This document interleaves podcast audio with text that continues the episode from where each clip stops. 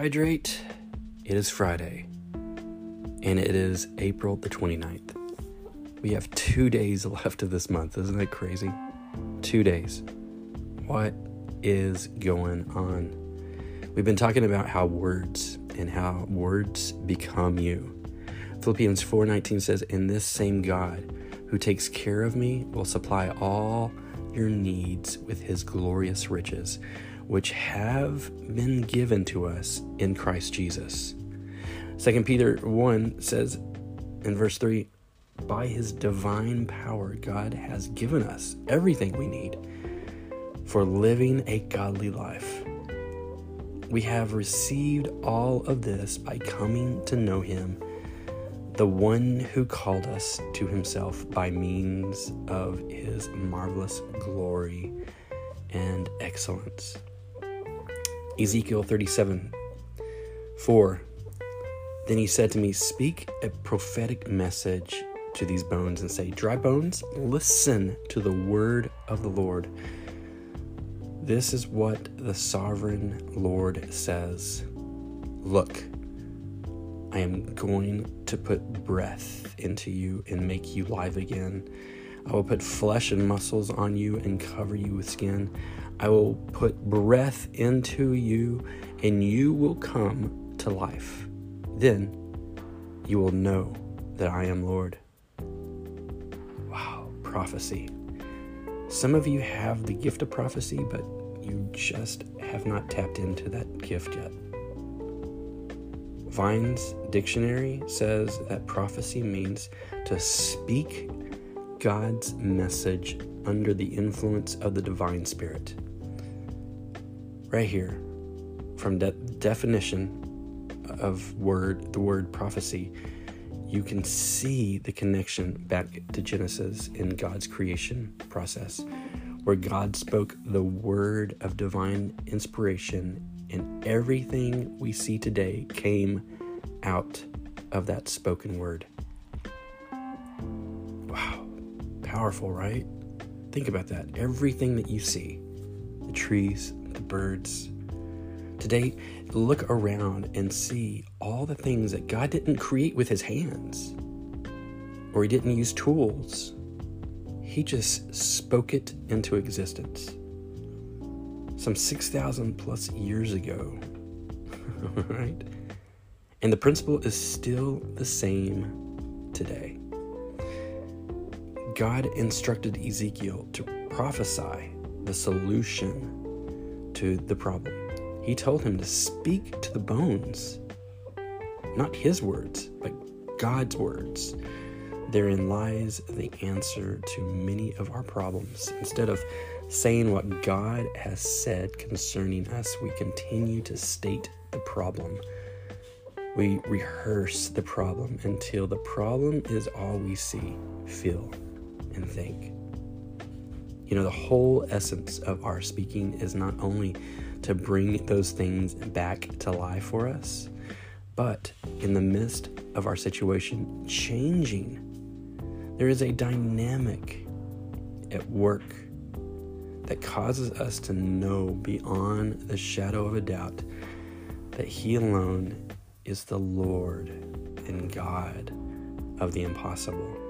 Your dry bone situation opens up a portal for God's glory to shine in and that breeds a deeper understanding of who God is on a very personal level. I am of the opinion that without dry bones situations, many of us would never really come to know the greatness of our God.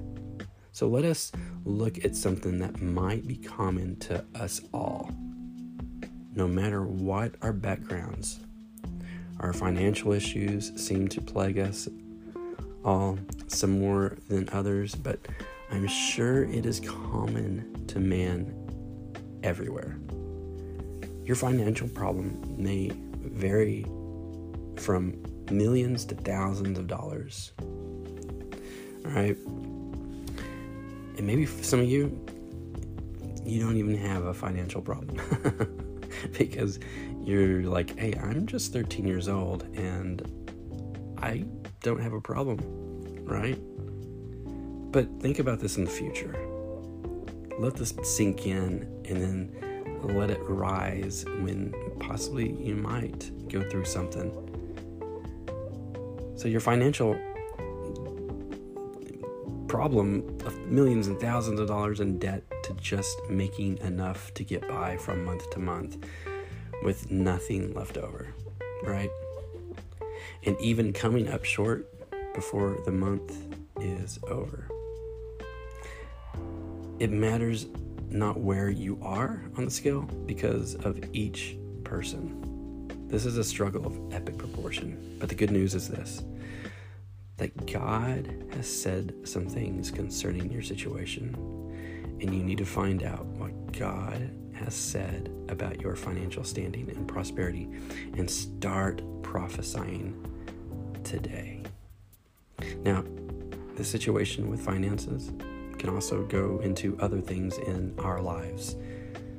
Just maybe even our relationships, maybe even just the way that we speak over ourselves, and maybe just how things are that we go through day to day, our struggles, the things that we think about, whether it is the problem of hating ourselves, cutting ourselves, eating disorders, um, just things that we just keep putting ourselves down. We need to change those words those words of death and start speaking words of life over us. Start speaking things like, I am a child of God. I am a masterpiece. I am part of the royal priesthood. I am the light of the world. I am who God says I am.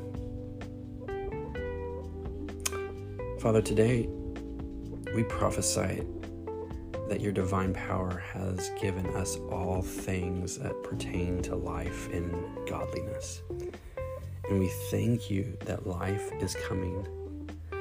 Life is coming because we're speaking life over ourselves and over one another.